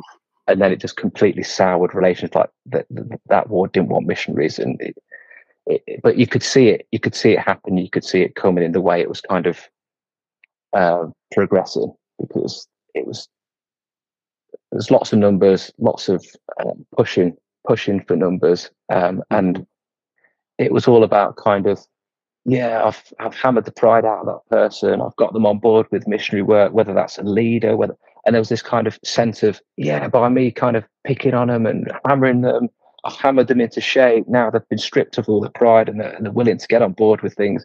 So they talk about that for either other missionaries or for ward leaders, um, and it was really dangerous, dangerous school of thought um, and it progressed. Uh, what from what I'm told um, from my brother is when the new mission president came and he just whoa, just just laid the smack down on him and cleared house. Yeah. Um, but yeah, so Edinburgh, the last six weeks, to be honest with you, we just uh, had a lot of fun. Um, we kind of played a lot of pranks on people who we weren't big fans of, um, and just yeah, just just just had fun for that last six weeks. We still did a lot of ironically because there's only so many pranks you can pull in a day. We still did a lot of um, uh, door knocking. Money absolutely loved door knocking the uni flats. So we oh. used to go the uni flats, knock, knock, knock, knock, knock all, all over them all the time. And um, yeah, and uh, a fair bit of member work. But that last six weeks when they'd taken all the investigators from me, um, actually, we, we baptized in Edinburgh, which uh, was quite, we baptized, so, so we're teaching this chap who was um, Nepalese and he barely understood what we were saying. Mm-hmm. So, really nice guy, but it's kind of like Joe Smith. Joe Smith was who's Joe Smith type of thing. Um, so we were kind of teaching him, and then we went on exchanges, um, and the district leader um, committed him and scheduled him for baptism while we're there. And he lived in a youth hostel, so I was kind of listening into the baptismal interview just to kind of have a good laugh. Um, and it was kind of like he'd ask the question, and he'd be like, "Yeah, Joseph Smith, yes, Money Shenton, they told me about this man. Do you believe that he's a prophet? Uh, what is a prophet? uh, type of thing. Oh so then, then, then comes out and he's scheduled, and Money's like, "Yeah, I'll, I'll baptize him. I'm not baptized yet." So he he baptized him on uh, like a Sunday after. But th- this was kind of consistently happening in the mission. That there, there was a lot of a lot of these types of baptisms. I mean, he, he may have been ready if we'd have taught him for like six months solid. Yeah. Um, but this guy, it, it, we'd probably been teaching him for three or four weeks, and his English wasn't great. So he was baptized. Uh, I asked my brother just out of interest. I said, "Oh, you ever seen this guy?" Because he, he, served his first area was Edinburgh. My last area was Edinburgh. Mm-hmm. So we served in the same area three months apart. Um, wow. And he said, "No, no one's ha- ever heard of him. No, nothing's happened." So you'd have these people that would come in, go, um, and and I'd have been shocked if that's any different. Um, probably should end on some uplifting stories rather than uh, just slamming hammer time. So I'll, I'll go back to my favourite experience of my mission was um, when I was in Motherwell. Um, I think I think I was serving with Tomlinson. Um, it was when President Faust had passed away, and we were all invited to the Glasgow uh, Stake Centre to um, kind of watch his funeral. Mm. So we're there, we're there waiting at the bus stop. This was obviously before Tomo had crashed the car, or after we'd had to give the car back. Um, so we're waiting at the bus stop for this uh, to get there, and first bus doesn't turn up, second bus doesn't turn up. I'm, I'm getting raging because I I hate being late for things. It's one thing that winds me up. Um, then we get on the bus, um, and, and, we're going to be late. There's no two ways about it. Um, I give up my seat for some old lady because I'm a kind guy. Thomas stays sitting down because uh, he's thinking about home. but um, and then this this lady says, "Oh, come and sit next to me." So I was like, "Great, I can sit next to someone, a captive audience. They can't get away." Um, started just teaching her, just going through, talking about what we did, etc., etc., etc. And she she just started saying, "Oh yeah, I I believe that," and it was just fantastic, uh, fantastic experience. We um we scheduled a teaching appointment. Um, and it went from being like really, really annoyed about me being late for President Faust's funeral, the bus service not working, whatever, to being like, yeah, the Lord, the Lord knows knows the plan. He knows where we should be. Um, and it wasn't the smoothest route to baptism, but she was baptized. So she, um, we had the first meeting, and then she broke or lost her phone. So I was trying to contact her for a whole transfer, and I just didn't get anywhere. And then um, we just turned up, and she said, "Oh, I've been praying that you guys would come back."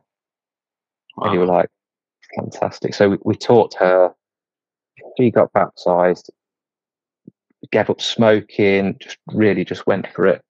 Um, then she, her daughter got baptized. I believe that after I, me and Yates left, she like gave the missionaries about five or six referrals, and quite a few of them got baptized. I can't remember. I speaking to someone. I can't remember who it was who said, "Oh yeah, Yvonne's great. It's like we've just come in, and she just keeps giving us referrals." So that was great. She even gave me some referrals in Edinburgh. Do you know some people in Edinburgh? So I got some. Wow. That that was probably the the time of mission. I thought, yeah, that's that's great. Really, really, really enjoyed that. Oh man, that's amazing. So that, well, um, that, the question I was going to, yep.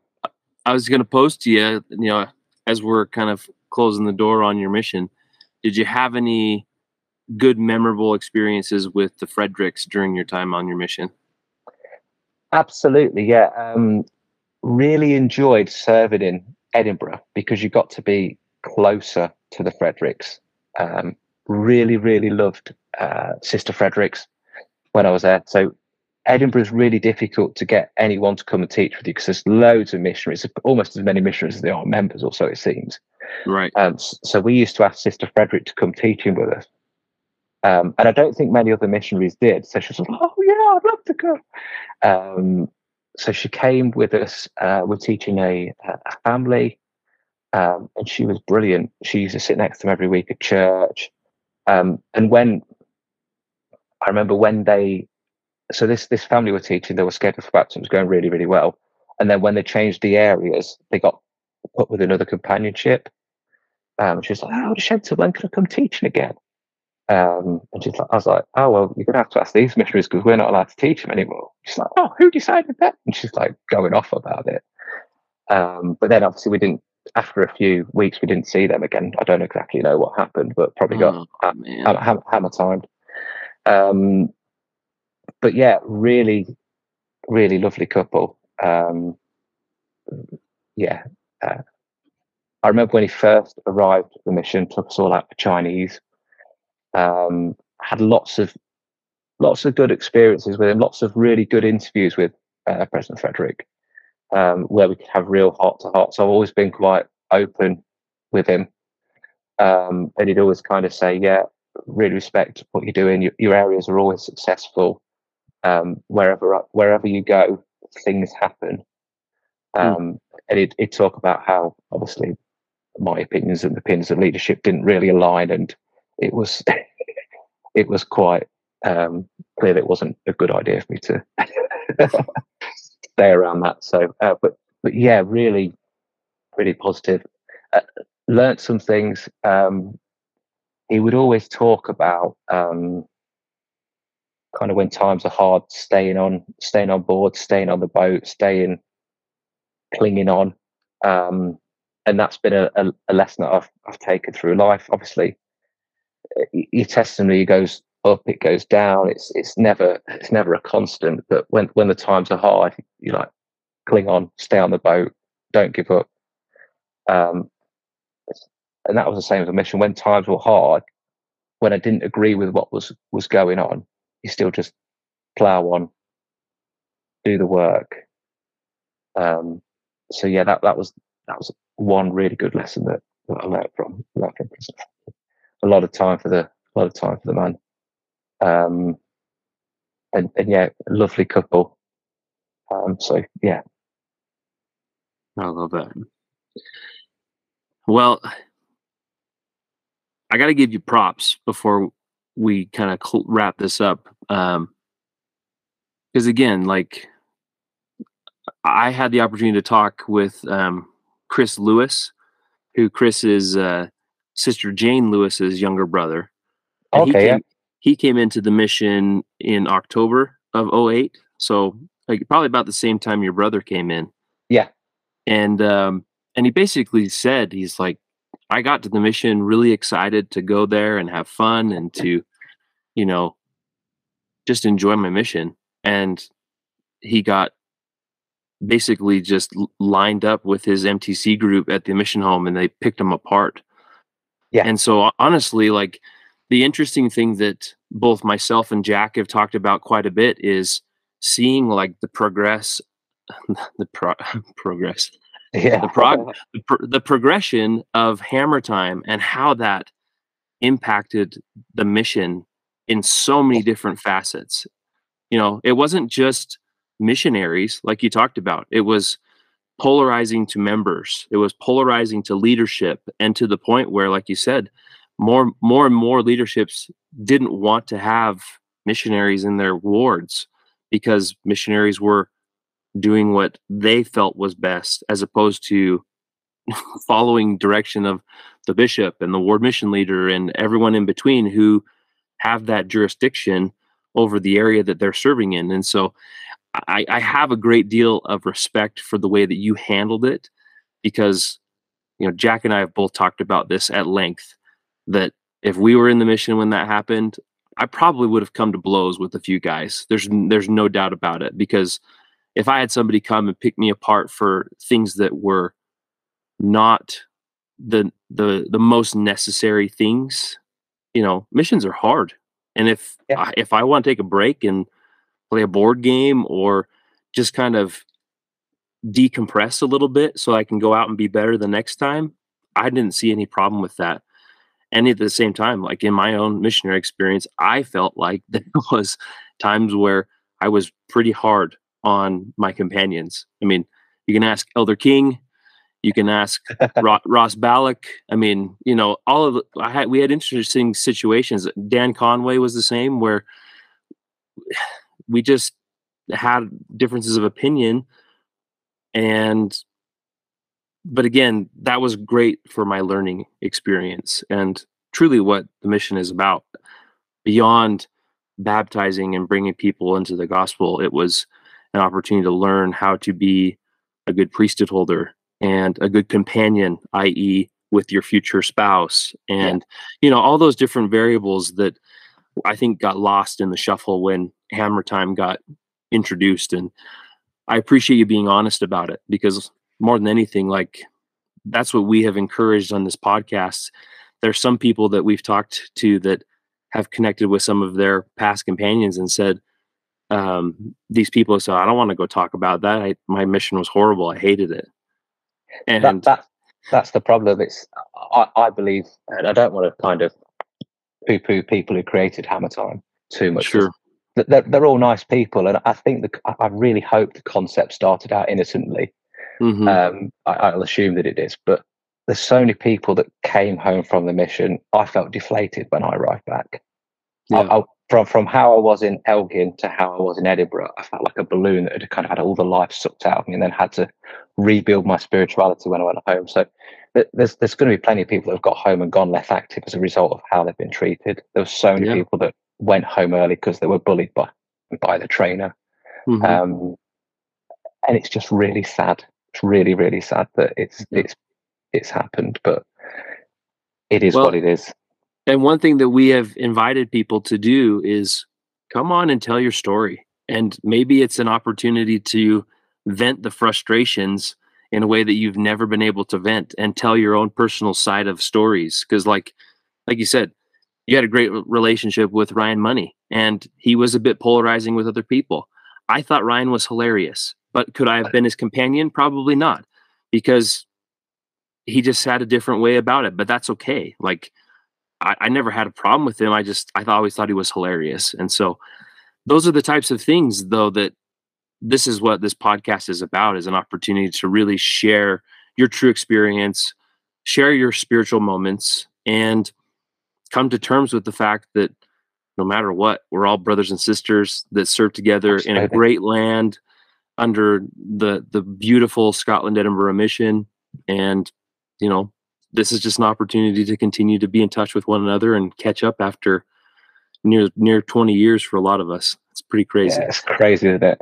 Yeah, it's nuts how how far it's gone, but then how everything when when you start talking, it all just starts flooding back. I I'd not thought about hammer time for oof, ten oh, years. I'm sure you put it you put it right in the back and locked the Yeah. cupboard and said see you later. and, and now it's just I was like, oh yeah, and that's and this and this, but and then and then also just so many positive, um, positive, positive things about mission. I don't want to dwell on that as a negative because the positives far, far, far outweigh the negative, the negatives that uh, Hammer Time created. Well, and like I said, in regards to you, you saw those moments of people bringing their jurisdiction on you and your companion, and you said, Yeah, I don't agree with it. However, I'm still going to go and do the work. And President Frederick recognized that and still had you in leadership and had you training missionaries and talked highly of you when he was around you. And honestly, like, that's what the mission should be about. It doesn't matter like who's who which zone leader you're kissing their rear end because you're doing the things that they want you to do go about your work doing the things that you know are going to bring people closer to christ. And i think i think you exemplified that. So i pat you on the back for that Uh, john thank you, thank you. no i love it. Well just to close out i mean we've got a, a handful of really good missionaries that i want to talk to from your companionship list. You t- you serve with some great missionaries. Oh yeah, really I have- I have been in touch with Ben Tomlinson, and it's been a while. I need to get back in touch with him, get him on the schedule. Is there anyone else from the mission outside of your companions that we've talked to or that we've talked about that you'd love to hear from that I can put on my hunting list? Yeah, there's, there's got to be. Let's think. So, I, I would have loved to hear from Sister Siegmiller, which I, I believe she's unfortunately passed away recently. So that's that's what She did. Yeah, we found that out this last year. I'd like to hear from Sister Lion, uh, her companion. Um, I'd love to hear from Elder Lynch, Elder Will Coxon. Found those two really fun to be around. Um, I think Elder Nay's already been on, so I need to catch his podcast. Yeah, Elder Nay Um, has been on. You're right. I'd love to hear from Elder Black, uh, but I think you you may struggle with that. Um, Are you are you still in touch with him at all? No, I've not heard from him for years. I I used to speak to his brother, um, and I believe he's he's not a big fan of the church at all. So, um, yes, I spoke to his brother uh, quite a bit for a while. Um, well, if you can reconnect with him, oh yeah, I'll, I'll Yeah, try. we- I'll, I'll we'd, we'd love we'd love to talk with him. I mean, I spent some time around Brian in the mission. He was a great great missionary, so I really enjoyed him. Yeah, I, I'm also reaching out to Elder Ford. Do you remember Elder Jason Ford? Yeah, Jason. Uh huh. Yeah, so uh, I I work around his brother, so I've I've, I've, I've asked uh, if he'd be interested in coming on the podcast because I think he'd he'd have some unique experiences to share. Yeah, I agree. Um, When I so reached yeah. out to Jason, I t- I said, "Hey, I'd love to have you on the podcast," and he was like, "That's not my thing." And I said, "We'll see." so keep it working be on it. nice. It'd be really nice to get um, experiences from people who, who maybe don't come to church for whatever reason now, just to Yeah. To kind of see how that's progressed and see and see how they feel about their mission Right. now. Um, Mhm. if you want a really, really entertaining one, um, Elder Money is the man to speak to. Oh, He's I would love to have Ryan on.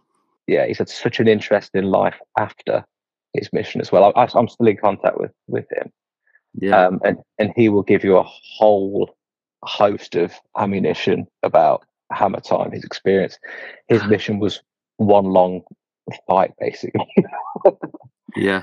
Absolutely. I, I understand that. My goodness. yeah, I, would, I, I think that's that's me. I, I know I've left. Uh, I'd like to have Moda Cahoney as well. He's on Um, the he's on the future schedule. He's on the list. He was is a fun guy. Yeah. Uh, Elder Humphreys. Yeah, Leo. Yeah, Ste Stephen Gardner would be a good one to get as well. Okay. Um, who obviously I served with. He he he'd have had a longer time with Hammer Time. Um, but he's probably too nice to say anything negative. To be honest with you. Maybe we can get Stephen and Jason Howard to come on together and we can compare them. Oh, yeah, they're just yeah, just two two such lovely, lovely people. Love Yeah. it. It's a, they're an American and English version of each other. Oh my gosh, that's amazing. well, good. Well, Jonathan, thank you again for making time to come out and and share with us. It's it's been a pleasure to catch up with you again. I mean, it feels like yesterday that we were running around in in Aberdeen and uh, you know catching up and enjoying time with another. It's just crazy, like how time has kind of flown by, and really like. um, I guess I went home like six, seven months into your mission, and Yeah, you had a you had an incredibly different experience beyond when I went home, and so I just appreciate that you shared, you were open, and uh, but you accomplished great things. So kudos to you, brother. No, exactly. It was it was a pleasure, and I enjoyed enjoyed serving in your zone at the time as well. Well, good. I hopefully I wasn't hammering you too much. Yeah, it was. It, you were you were a very nice zone leader. Uh, I love it. Well, I'll say goodnight to you. We'll certainly talk more soon, but certainly love you. And if there's anything we can ever do for you, don't hesitate to reach out. No, perfect. Thank you for uh, for having me on. I've enjoyed it. All right, mate. Have a good night. See You you, take soon. care. All right, Bye cheerio. bye. Bye.